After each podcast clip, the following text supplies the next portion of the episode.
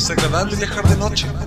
Estaremos en cada lugar, lo que nos demore un carro y tomar una taza de café. Lo importante es irse de todas partes. ¿Entiendes? No necesitamos llevar mucho.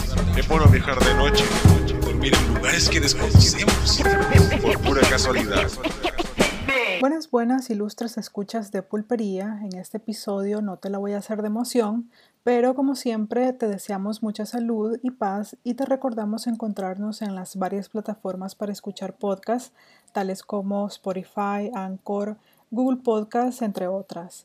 Y en YouTube y Facebook también nos podés encontrar como Pulpería Podcast. Te saluda Yalpri Moncada y te dejo con Luis Vázquez, quien te trae una entrevista con uno de los grandes maestros folcloristas en la escena nicaragüense. Buenas, buenas, estimados escuchas de pulpería. Soy Luis Vázquez. En esta ocasión me encuentro haciendo esta grabación en el parque del barrio San Luis y me hago acompañar del maestro y compañero Miguel Ángel III, director del Ballet Folclórico América de Nicaragua y además un orgullo de la comarca de Jocote Dulce. ¿Qué tal compañero y maestro? ¿Cómo está? Pues muy bien, gracias a Dios, ¿verdad? Primero Dios, damos gracias, aunque estamos pasando por esta epidemia, pero Dios lo librará porque Dios lo ama a como nosotros lo amamos al Señor. Y bendecido pues me siento bien, gracias a Dios, pero lamentando todos los que han muerto por esta epidemia, pero Dios es tan poderoso que Dios los liberará de esta epidemia y para seguir adelante con nuestros proyectos y nuestras danzas y cultura. Muchas gracias compañero Miguel por concedernos estos minutos de su tiempo. Sabemos que por su larga trayectoria este tiempo nos va a quedar muy corto, porque sabemos de que eh, desde muy joven se integró a, a buscar cómo fortalecer la cultura nicaragüense y a través del ballet folclórico América de Nicaragua ha hecho posible esa recuperación de cultura. Maestro Miguel, le dejo abierto el espacio para que comparta con nuestros escuchas toda su vida artística, familiar y comunitaria. Adelante, maestro. Le dejamos este espacio abierto para que nos cuente su trayectoria artística, familiar y comunitaria. Ok, muchísimas gracias porque para mí es un orgullo ser nicaragüense y como nicaragüense les quiero aclarar y como siendo de una comunidad muy humilde, pero ha habido amor y progreso en nuestra comunidad. Quiero aclararle a todo aquel que me conoce y que los conozco que debemos estar bien claros que nuestra comunidad es compartida con tres, tres municipios. Por ejemplo, lo que es Ocote Dulce, quiero que les quede bien claro, son tres tres comunidades. Es Jocote Dulce primero que pega con San Isidro de la Cruz Verde. Después sigue la, comunidad de las viudas, que es el mismo Jocote Dulce. Quiero que le quede bien claro que ese es Jocote Dulce, pero tiene un nombre, esa comunidad, que es las viudas. No sé por qué se llama la viuda, pero en realidad pues, porque eso lo podrían decir antes que yo. Pero tengo estoy bien claro de mi comunidad. Después están los ladinos que queda con San Isidro de Gola, que le dicen que queda al otro lado. Así que yo espero compartir estos momentos y realizar lo que era mi vida cuando yo era un niño. En realidad pues quiero hablar de, mi colegio y, y hablando, es como dijo el compañero Luis, que es tantas cosas que yo que pudiera eh, comunicarme con mi pueblo, con todo el mundo para aclararles lo que yo he vivido, lo que yo he pasado. He pasado cosas bonitas, cosas difíciles, pero aquí estamos. Bendecidos porque cada día que Dios me presta la vida, yo doy gracias a Dios y en realidad pues quiero contar verdaderamente que la comunidad de Jocote Dulce, cuando yo era un niño, quiero comentar pues que pertenezco a una familia muy querida y muy amada por Jocote Dulce, porque en realidad pues mi padre y mi madre son criados y nacidos de la comunidad y de una familia muy honesta y muy humilde. Es la familia Tercero Vázquez y Morales González. Y verdaderamente pues cuando yo nazco, nazco un niño que verdaderamente que eh, yo miraba que los alumbramos con candiles de mecha, no había agua, entonces vamos a, vamos un desarrollo porque en realidad pues como no teníamos una casa digna donde vivir, andábamos, andaba, mi papá era un mandador, mi papá yo solo le voy a, a decir que yo recuerdo que vivíamos frente donde estaba la casa de mi abuelito Morales, que era en la finca de mi tío Alejandro III. Entonces en la parte trasera del camino de Cote Dulce, en la parte trasera, ahí le había dado un, techo a mi padre. De ahí salimos y fui, mi padre fue el mandador de, del cementerio actual. Eh, nosotros éramos cuidadores de allí. Después, ya en el año, en el año 59, a nosotros nos dan una oportunidad lo dan una oportunidad de, de ser el mandador. Mi papá fue el mandador de la comunidad de, Mocorón, o sea, donde es hoy la colonia Sogay, que era, hoy es la... Colonia Miguel Bonilla. La colonia Miguel Bonilla, ¿verdad? Entonces, allí era mi papá, era el mandador en el 59, ¿verdad? Pero desgraciadamente eh, conforme la situación que estábamos pasando ya con, a través de los años, yo ya era un, adolescente de 17 años, entonces vinieron y lo sacaron de ese mocorón, lo sacaron sin, sin nada, pues, o sea, después que estábamos bien porque teníamos una casa, era una casa hacienda, y entonces verdaderamente pues es duro y triste recordar, pero es bonito también volver a la vida y especificar todo lo que hemos pasado y lo que hemos vivido. En verdad, pues en ese entonces eh, nosotros fuimos despojados de, de esa casa porque mi papá verdaderamente tenía allí, sembraba todo, cultivaba todo lo que es la bonilla era, eran potreros y eran terrenos que cultivaban de todos los tiempos, que era mi tío Alejandro Morales, hermano de mi mamá. Y mi mamá era la que le sacaba la venta, pero verdaderamente antes de eso, cuando estábamos en el, en el cementerio, mi mamá tenía una yeguita, yo me recuerdo que mi pobre madre venía con la yeguita al mercado Boera, al viejo Managua, y verdaderamente era lindo, pues y yo andaba en el campo, andaba, yo era, tenía 12 años y andaba descalzo. Y para la temporada de invierno me agarraban las mazamorras y se me inflamaban mis pies. Es bonito contar porque verdaderamente pues hoy en día todos los niños desde que nacen, nacen en cuna y, y cómo nacen con zapatos de marca y todo eso. Y yo tenía como de 10 a 12 años y no, no sabía lo que era un par de zapatos, pero sin embargo había aquel amor de mi madre y de mi padre. Y también quiero hablar del sastre de la comunidad, don Miguel Ángel Morales, que él era el que me hacía mis pantalones. Y muy bonito en realidad, pues cuando yo voy creciendo me enamoro de, del arte, de la música. Y también quiero decir algo sobre las trayectorias y las y las religiones de nuestro de nuestra de nuestro pueblo pues.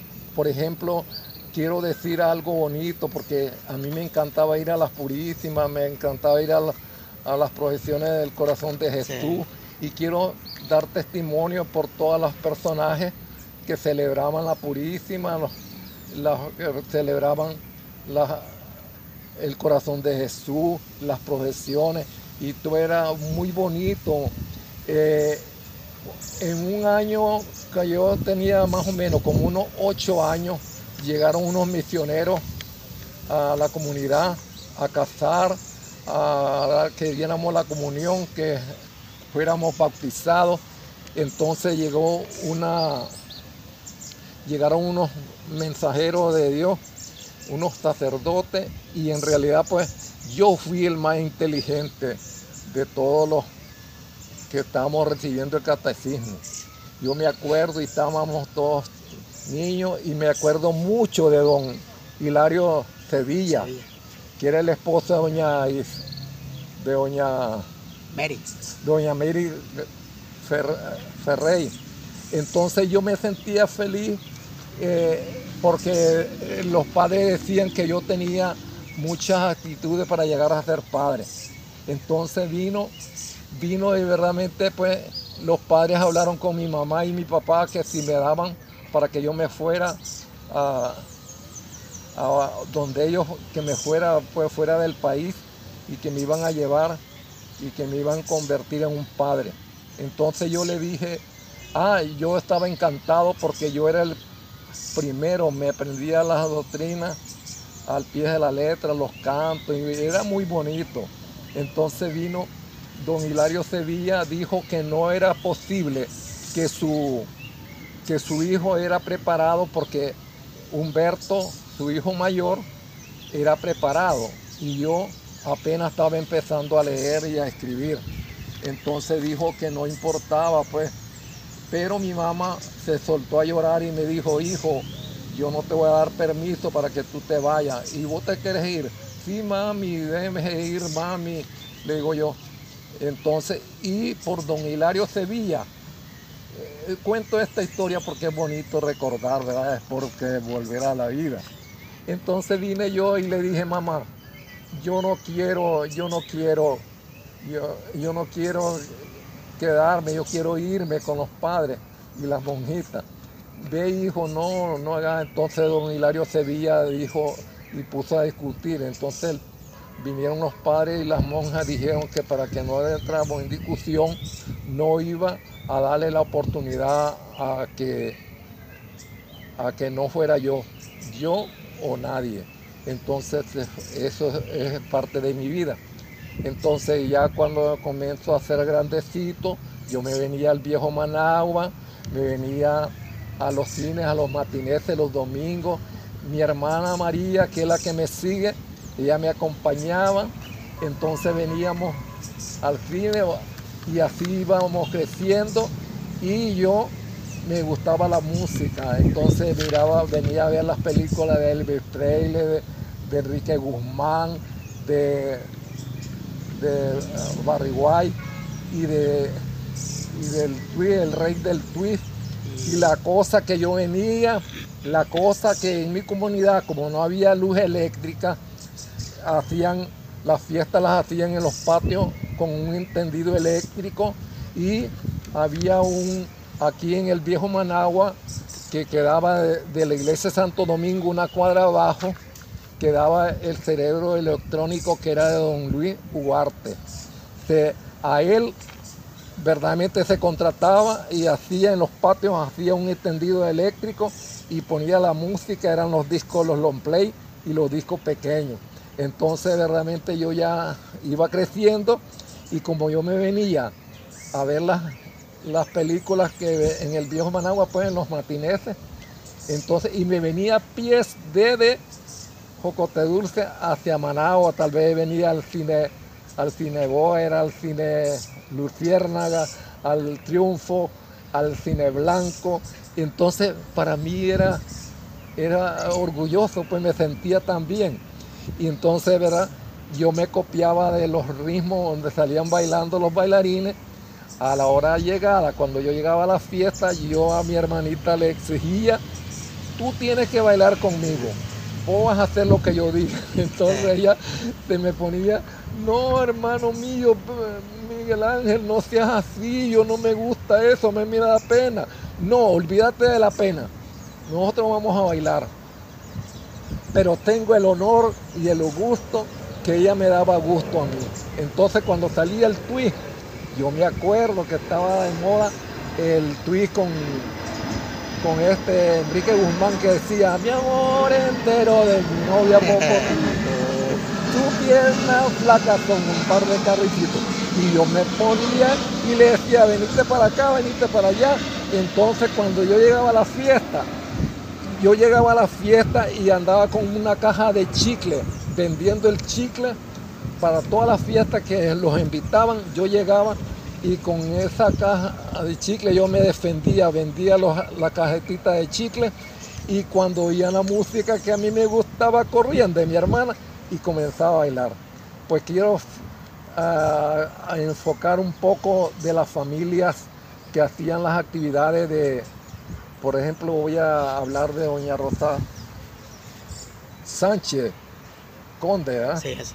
Eh, esa señora todos los primeros, el primer mes del año, en enero, celebraba San Sebastián. Lo hacía un 20, un 22, pero la cosa que ella celebraba con una fiesta y alquilaba a la música de don Luis Ugarte.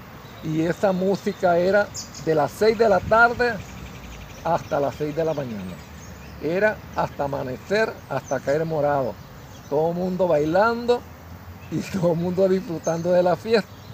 Y yo vendía mi cajita de chicle, ya me salía mi ganancita, yo iba recogiendo para comprarme mi ropita y en realidad pues, ya como le digo, también doña Joaquina Alegría, mi tío Demesio Morales, eran los que celebraban la Purísima, pero la, la Purísima en grande era la de, la de mi tío Concepción Morales, que le decían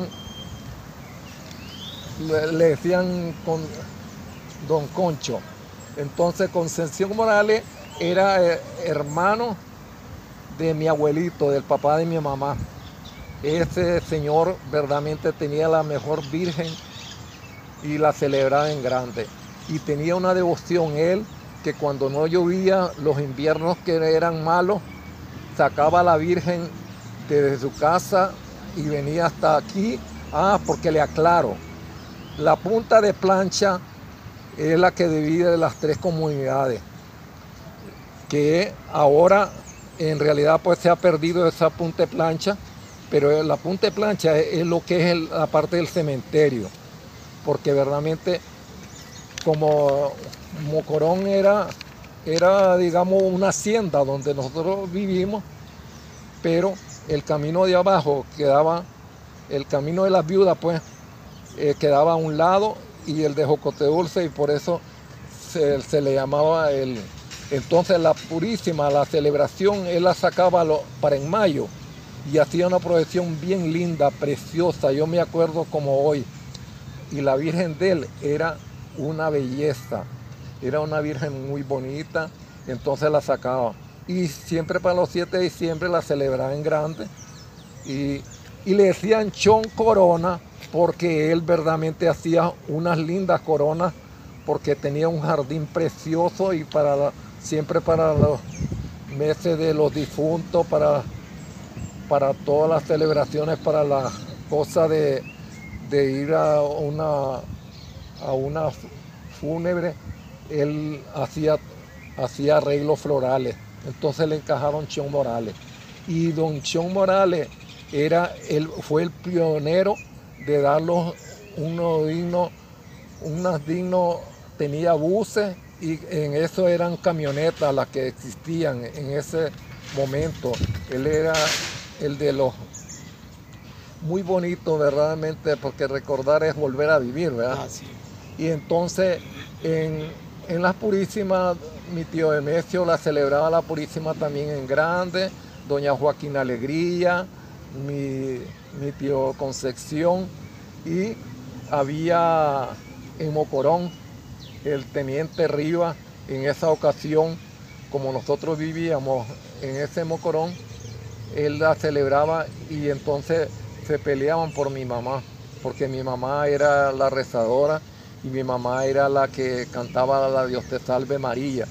Como ella la cantaba, muy bello, entonces todo el mundo le decía, mira, te vamos a preparar tu cena, Sofía, venite para acá. Y pero verdaderamente pues eh, mi mamá tenía que andar de, como decimos, de purísimo en purísimo. Pero son lindos. Y en el camino de abajo teníamos a doña Zoila Morales, que era la que celebraba el corazón de Jesús.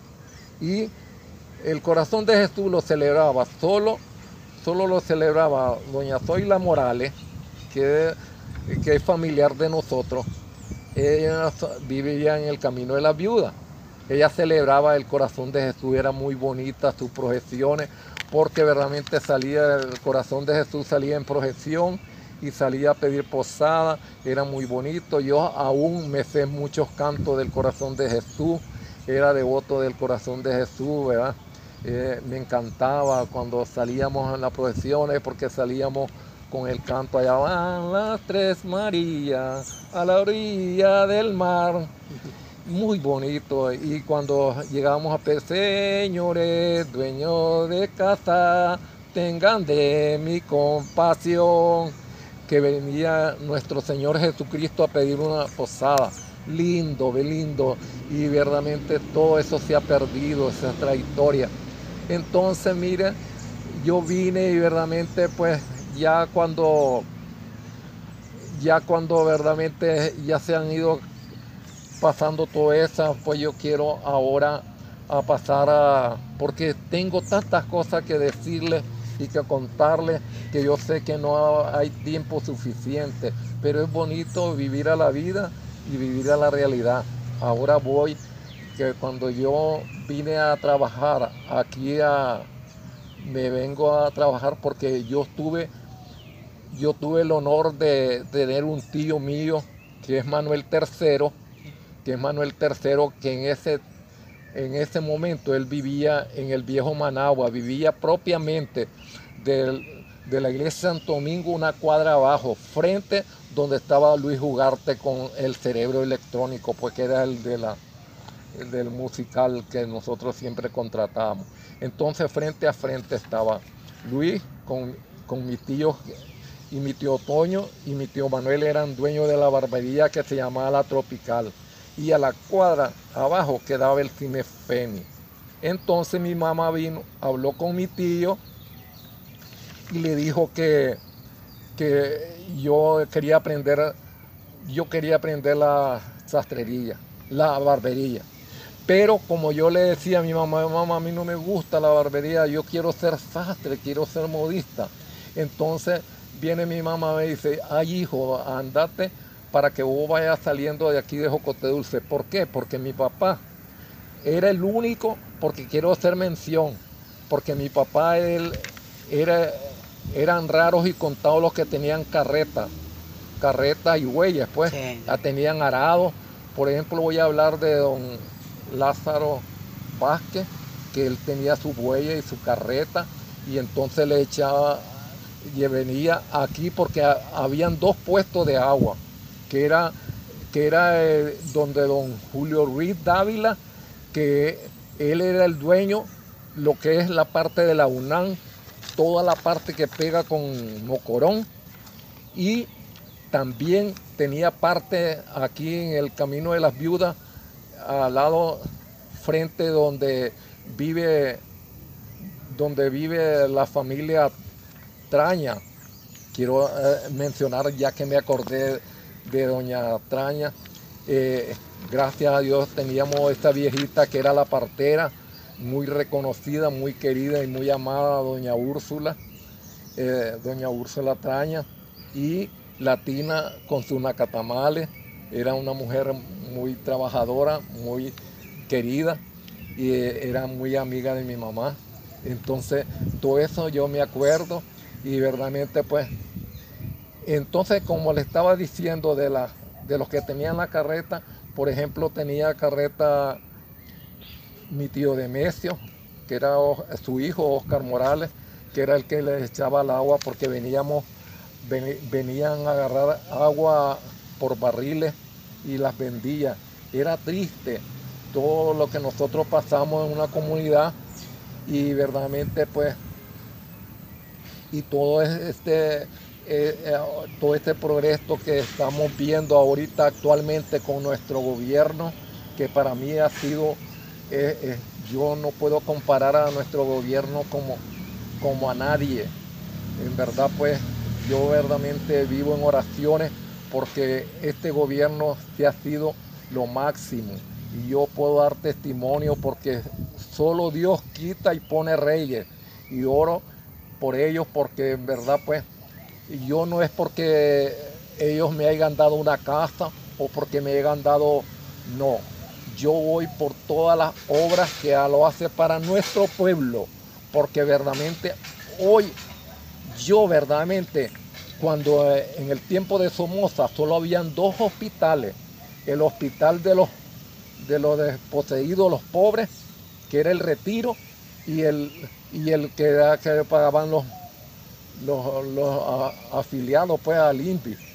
Pero verdaderamente le digo, yo le digo, yo les hablo claro y que abran su corazón todos aquellos que verdaderamente que en 13 años que tiene este gobierno, es como les digo, yo quisiera decirles todo, yo quisiera estar en los corazones de ustedes para que tomen conciencia, aprendamos a ser agradecidos, porque en realidad pues fíjense que cuando yo realmente, cuando, como yo estaba aprendiendo esa, esa, le estoy haciendo breve, pero es como les digo, yo quisiera platicarles todo cómo fue mi vida, pero verdaderamente es mentira, no tenemos el suficiente tiempo.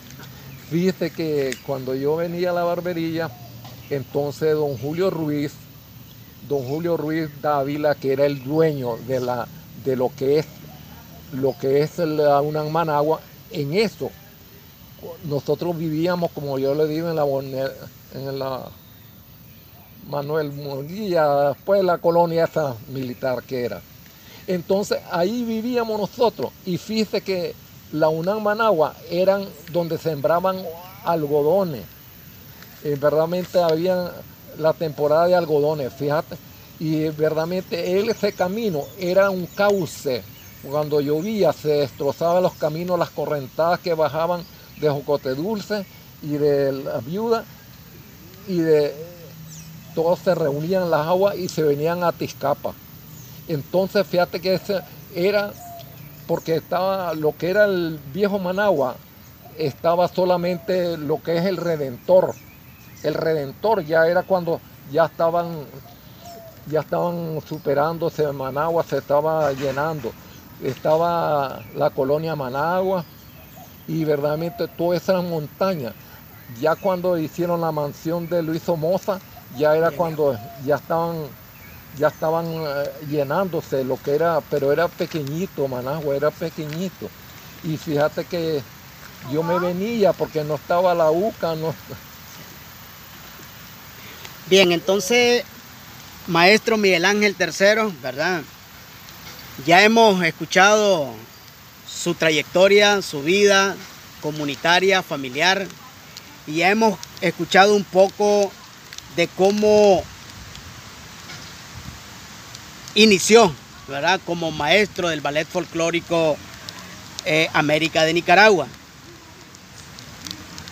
Gracias a nuestros escuchas, gracias por seguir siempre en sintonía este programa es para ustedes. Este programa lo podemos escuchar a través de tres redes sociales, que es la, eh, a través de la aplicación Spotify, a través de Facebook y a través de nuestro canal oficial de YouTube. Queda pendiente otra entrevista con nuestro maestro Miguel Ángel III para que nos hable ya de su vida artística como maestro, como director de Ballet Folclórico América de Nicaragua. Gracias a nuestros escuchas, gracias compañero Miguel Ángel y hasta pronto, hasta la próxima entrevista. Gracias. Claro que sí, estamos para servirles y estamos para dar testimonio por nuestro gobierno. Así que todo, todo con victoria con el Frente Sandinista, porque primero Dios y la sangre de Cristo y con el poder de Dios nosotros vamos a triunfar. Este 21 será victorioso por todo aquel que tenga la conciencia pura y que verdaderamente quede el voto por nuestro gobierno. Así que viva el Frente Sandinista de Liberación Nacional, a nuestro comandante y a Rosario Murillo, que lo amo y los tengo en oraciones porque hay un Dios y ese Dios todopoderoso va a hacer justicia para que este pueblo siga adelante con todos sus proyectos y con todo ese amor. Porque les quiero recordar a este pueblo que verdaderamente nadie, por muy rico que sea y por muy poderoso que sea, tenemos un final, que es la muerte. Así que verdaderamente yo no deseo ni le envidio la vida a nuestro gobernante y a nuestro gobierno porque no viven feliz mantener a un pueblo injusto, un pueblo malagradecido. Así que verdaderamente yo les digo que tomen conciencia y que ese voto sea para nuestro gobierno hasta el final. Todos los lunes en la mañanita te esperamos con un cafecito para estrenar los nuevos episodios de Pulpería. Si nos seguís en Facebook encontrarás siempre las publicaciones con los enlaces para escucharnos y una que otra curiosidad. Esto es Pulpería, un podcast para todas, todos y todes, sin exclusiones. Hasta la próxima. Chao. Lengua seca de tanto pecar, boca seca de tanto hablar.